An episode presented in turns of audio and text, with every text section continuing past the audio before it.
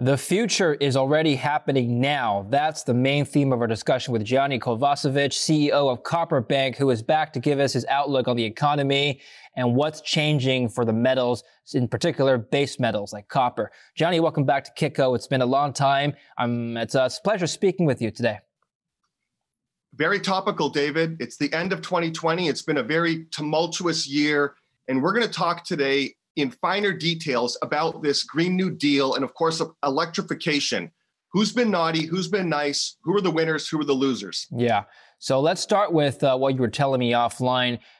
Everything you have been sort of predicting in terms of what the industry is doing towards electrification, digitization, it's already happening now, isn't it? When I gave the keynote at Cesco's famed copper dinner in 2017, this is the who's who of the copper mining, trading, fabricating world. It takes place in Santiago, Chile. Everyone knows Chile is the world's largest producer of copper. And my opening line was to these executives you are all in the energy business because the future of copper is about energy. And it's as the world goes from today, 20% of final energy usage is electrification that's being acknowledged that it will go to about 50, 50% in the next 25, 30 years. This has a tremendous impact on the demand of everything that enables electrification, the way we generate it, the way we utilize it. And this is what we're going to talk about today. Okay. Let's start with the Green New Deal first and how that impacts the base metals. So, can you summarize what this is, the Green New Deal? People have this is not new, by the way. This is this is some uh, this is an idea that's been passed around for many years already, several years, and now with uh, President-elect Biden taking office in January, it's it's becoming more of a reality than ever. Yeah, talking about this Green New Deal or these kind of a greeny themes, you either gain a lot of friends or a lot of enemies. I'm in the middle. I'm an investor, and I look at it this way this is not just about the United States. There is about $10 trillion of stimulus, more than that probably now, that's going to be uh, flooded to the global economy China, Europe, America, other economies. The vast majority of that is going to go into modern infrastructure, electrification, or as some people call the Green New Deal. I will tell you, people like me, that I understand incumbent energy. I've followed it for over 20 years, but I really understand this modern energy pivot. If you cut all these things in half, how do they work? What's the impact? I used to say things like, I will suggest to you, I will submit, in my opinion, not anymore. Now I can say, because there's so much pivot has already occurred, I tell people, I declare to you, the facts are, the numbers are that these CEOs are investing $50 billion in the, in the case of Volkswagen, for example, to electrify their entire fleet right now. This had nothing to do with COVID or stimulus. They were already doing it. And so you can start to look at the ramifications of that. You know, in one thing where you really want to talk about energy, at the world's greatest uh, conglomeration of energy CEOs, investors, and management. This takes place in Houston, Texas at Dan Yergin's Week. Cost $10,000 to get a ticket there, just to give you context. And the last two years, they didn't do the meeting in 20, but in 18, uh, strategies for a new energy future, and 2019, a pivot towards the new energy model. What we used to argue there is how long this would take, not what was it happening, no one cares. Because if it's in 2040, talk about it then. We can't do that anymore. This is happening in real time. And in this decade, you will see a tremendous pivot take place. So there will be ramifications for the winners and losers. And, and of course, we're talking about the five major electric metals copper and aluminum, nickel, cobalt, lithium, and there are some other ones. And another thing that we should uh, touch on is the role of rare earth elements, this will to, to, to go away from China and have a production elsewhere in the world, but also the actual commodities. And one that I think is going to really be on the front page and people have to pay attention to is scandium because it's you add half a percent or one percent scandium to aluminum, and it becomes super aluminum for lightweighting of steel. But we'll talk about that later. Yeah, I want I want to start with the uh, the role of copper and base metals in green energy. So I'm looking at the EIA data from 2019, and most of the electricity from the United States produced in 2019 was still from fossil fuels. So 23% coal, 38% natural gas. That adds up to 61% fossil fuels. Is this percentage, is that going to, you need this percentage to come down and for the rest of the energy to be produced more from, from uh, things like uh, solar, wind, to, to have a, to have a significant impact on copper, do we not? You do, and we, you notice this big pivot. You're right, the, the coal to gas pivot, coal to natural gas, and coal is going to continue to suffer around the world. Natural gas will be a winner, and that's because as we dramatically grow wind and solar power in many jurisdictions around the world, most I will I will say, peaker power, the optimal peaker power is natural gas.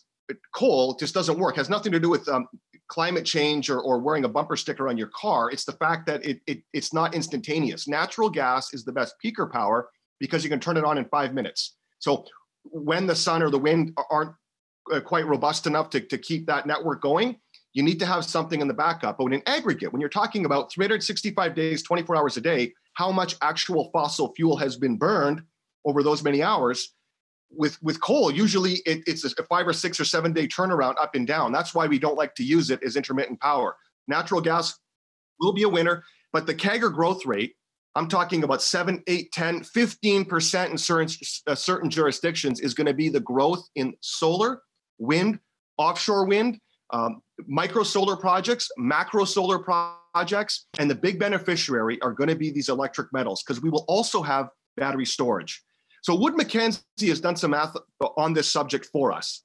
To give you context, middle of the road growth scenario, and you could argue it's going to be better than that with all this stimulus, but let's just go middle of the middle of the road. In the next 15 years, we need, we will need on an annual basis, 50 million tons of aluminum, 23, 24 million tons more copper. Copper market right now is 24 million tons, so it doubles. Um, nickel grows by about 3 million tons, cobalt 500,000 tons a year, and lithium by 3.5 million tons. Now, that's going to require a $1.7 trillion investment from the global mining corporations in the next 15 years. So, if you want to have some, some guidance on how did we get here, during the China super cycle and starting in 2005, how much money did the global mining companies spend on these five important metals, capex wise? The answer is 600 billion. So, David, we need to invest at these prices at a constant US dollar three times more than during all of the best years of the, of the China super cycle and the two booms that everyone saw that invested in metals. And the will will be there. The demand is going to be there because people are going to be buying transformers, cables, everything that makes electrification possible. Business will be good, and general investors will finance these things. The, the money will be there because the business case is there, but not at these metal prices.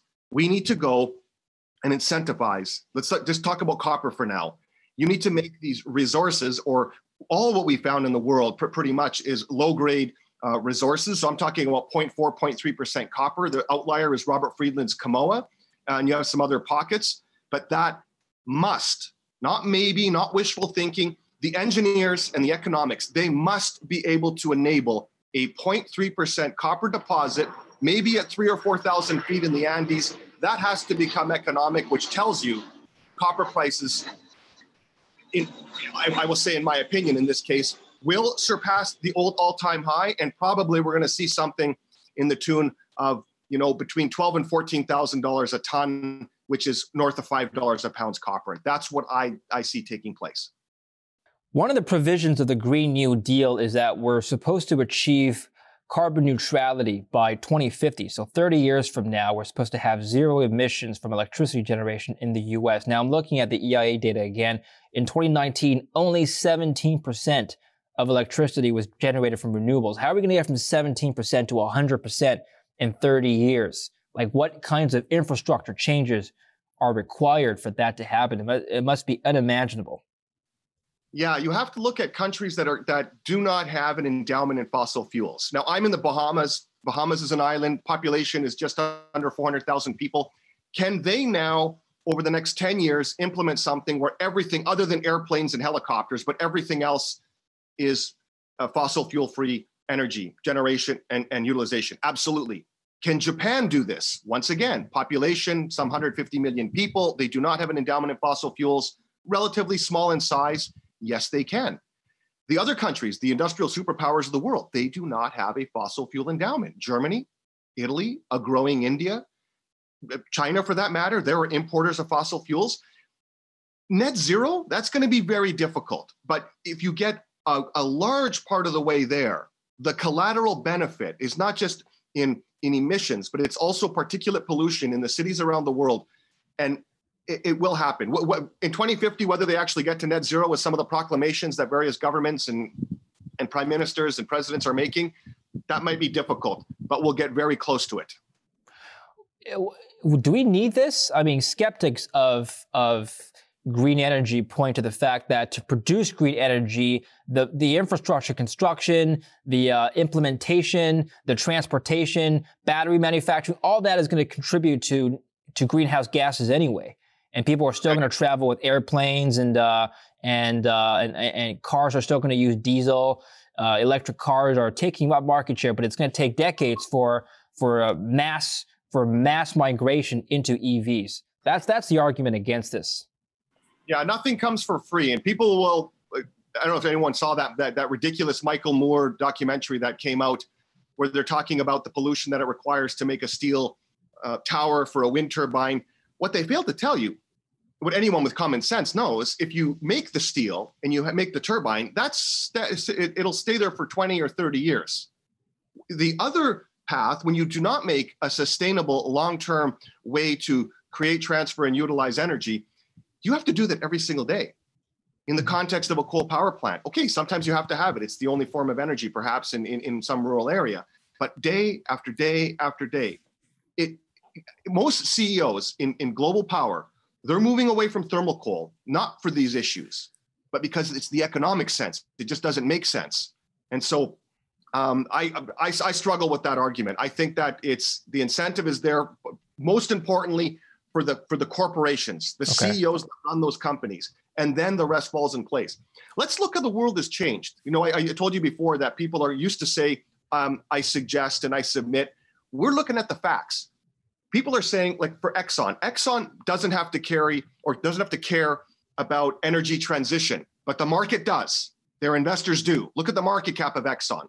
Look at the market cap of the incumbent automotive um, companies. Look at Ford, for example. Do, you, do most people realize that Ford Corporation has had four CEOs since 2014?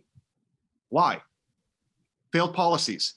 The German automotive industry, we have new CEOs at Volkswagen, BMW, and Mercedes, and they all dropped the ball. So, what they're doing now in Germany, in excess of $100 billion, is being invested to retool the entire automotive industry there to be electric cars. Once the world's automotive fleet is 30 or 40 or 50% electric, then comes all the infrastructure required to power those cars, not with thermal coal power plants, David, with houses, micro plants. In some cases, it will be done on a larger scale. But the CAGR growth rate, once again, for copper, and for these things, they take typically 400% more copper per megawatt of utility. Transmission, um, sorry, not transmission, but generation and utility. No, Gianni, I think everyone that I know personally agrees with you in, uh, on that front. Everyone likes electric vehicles. I mean, if anything, Tesla has proven that we can get good performance out of an EV. The, the question is not whether we should have EVs, but how we should power them because according to some research, the demand, let's say if everybody switches to an electric car tomorrow, we're not going to have enough electricity to generate to, to, to power that fleet. Also, who's going to build the charging stations? We don't have enough of that on the road either right? So yeah. there, there, are these infrastructure problems that need to be overcome. Can they be overcome? It, it, it's a long answer. Yes, the in simple terms. I drove across America in 2016. I've driven countless thousands of uh, kilometers also in Europe, many different countries. It does not take a long time to build the infrastructure. This this happens very quickly. Tesla already did it. Other companies are going to have to follow suit. And for the question, if everyone came home at 5 p.m and charge their car at the same time with today's infrastructure, yes, that we would not have the ability to do that. But no one's going to do that, David, because you have an incentive. In most jurisdictions around the world, after midnight, nobody's using electricity. You would have an incentive. If you want to pay four times more for your electricity to charge your car at five o'clock, you're entitled to do that. Who's going to do this? Nobody. You charge it at midnight, the tariff falls dramatically. In every different uh, power company and jurisdiction, they will do it differently. But you know what? People will vote with their wallets. And it's a lot cheaper to fill up an electric car at midnight in most jurisdictions. Even if you live in, a, in, a, in an expensive electricity market, we're talking five to $10, not big money. The incentive is there. It's a huge business model. Oh, and by the way, they're already doing it. Royal Dutch Shell bought British Gas. Why? Because they've told the world that they will become the world's largest generator and provider of electricity by about 2035 because the future is electrification.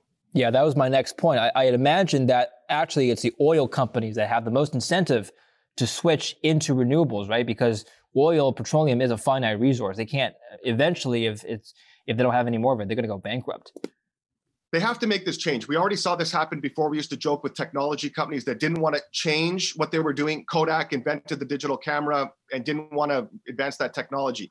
We have the automotive companies. But when you're talking about oil and gas, the progressive CEOs, we're talking about um, uh, Ben Van Beurden at Royal Dutch Shell, and of course the, the transition now with um, uh, BP, they acknowledge that. They know that they have to make this investment. And, and they can't do it um, abruptly, but they can do this in a to, to, to look at that for the future of their business. And going back to the CERAWeek meetings of 2018 and 2019, all about the future of energy, the argument was how fast this transition to electrification would take place. And you used to be able to make that argument. You might be able to still do that in certain jurisdictions. But did you know the who's who of global energy, four days, all they talk about is the future of energy electrification. Did you know, David, that the word copper doesn't get a line item? Doesn't get a line item. So there's an arbitrage in that ignorance or in that misunderstanding that that's how I'm positioned as an investor. I believe that it will become, it's a little bit more topical now in our circles, but you're going to see it now on Time Magazine, the New York Times, Barron's, copper. The magnificence of copper that is, in fact, irreplaceable for these electric networks in the future. It's infinitely recyclable and it's irreplaceable. This is why we at Copper Bank, we've positioned ourselves to capture what I believe is going to be a disproportionate benefit. And we do this by having exciting exploration projects. We have three of them. We have two advanced development projects, which are not, we're not economic in the $2 copper area. When you start talking three and a half and four dollar copper, there's already been $100 million invested on this portfolio. Now you start looking at that. And something that we're talking about just this week, and this is very important for your readers royalty business in copper. We have two organic opportunities with our 16,000 acres of land holdings, two development projects, where a vast majority of this land does not have a royalty attributed to it.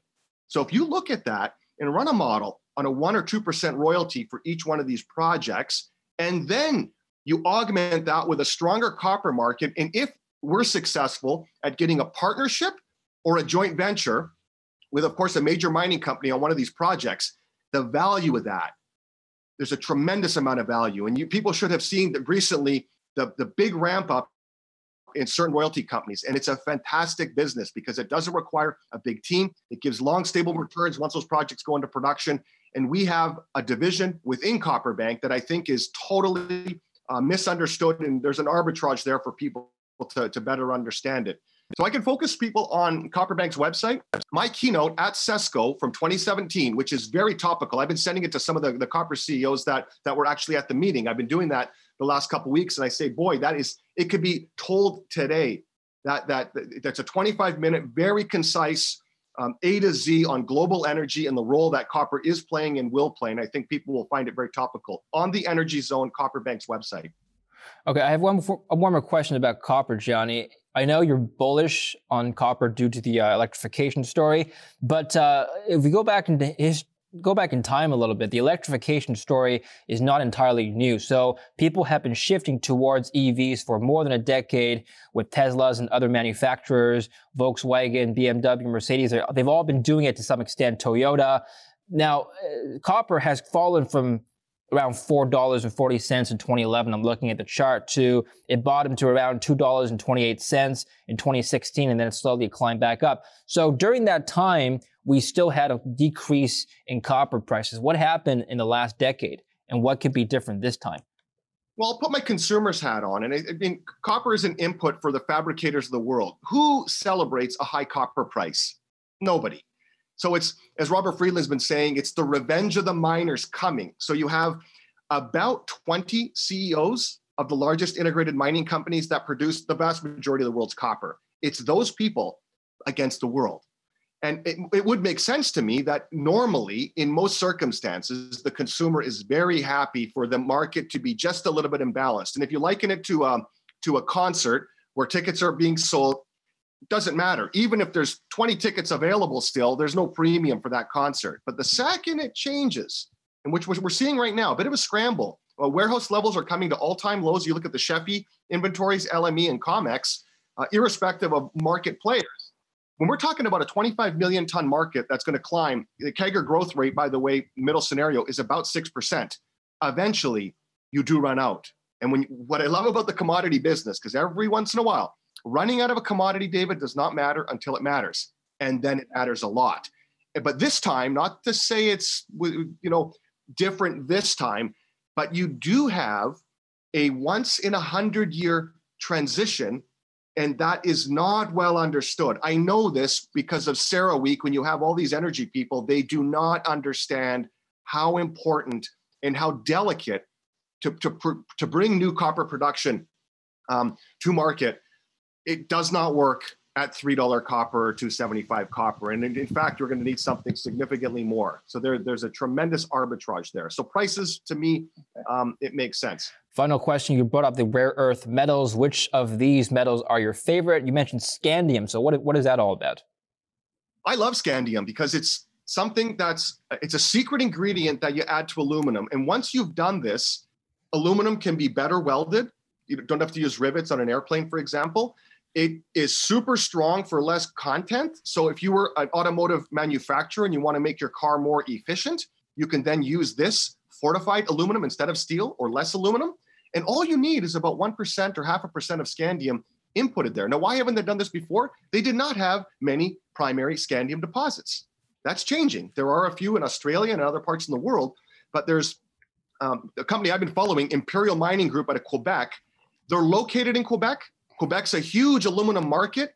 It has a simpler metallurgy, and they're driving this Crater Lake deposit to be something that could be this chicken and egg. If the product is there, certainly the aluminum industry can use a lot more scandium. So that is something that I think people need to look at. Rare earth elements are very important, and I think that there's a, a, a sort of a, a, renaissance or a, or a rare earth element 3.0 uh, boom that is actually already underway. But now we can start looking at the more important of the rare earth elements. Niobium is another one, but I like scandium. Mm-hmm. I'm following this trade. I believe that the industry is going to adopt more and more of this, and it's something that people should follow. It's not a next day story, but certainly um, you'll see this every quarter, every year, more and more important. And uh, I would focus on Quebec for that jurist, for that type of commodity. Okay, very interesting. Thank you, Gianni, for coming on the show today and giving your thoughts. I appreciate it. Thank you, David. Thank you for watching Kitco News. I'm David Lin. Stay tuned for more.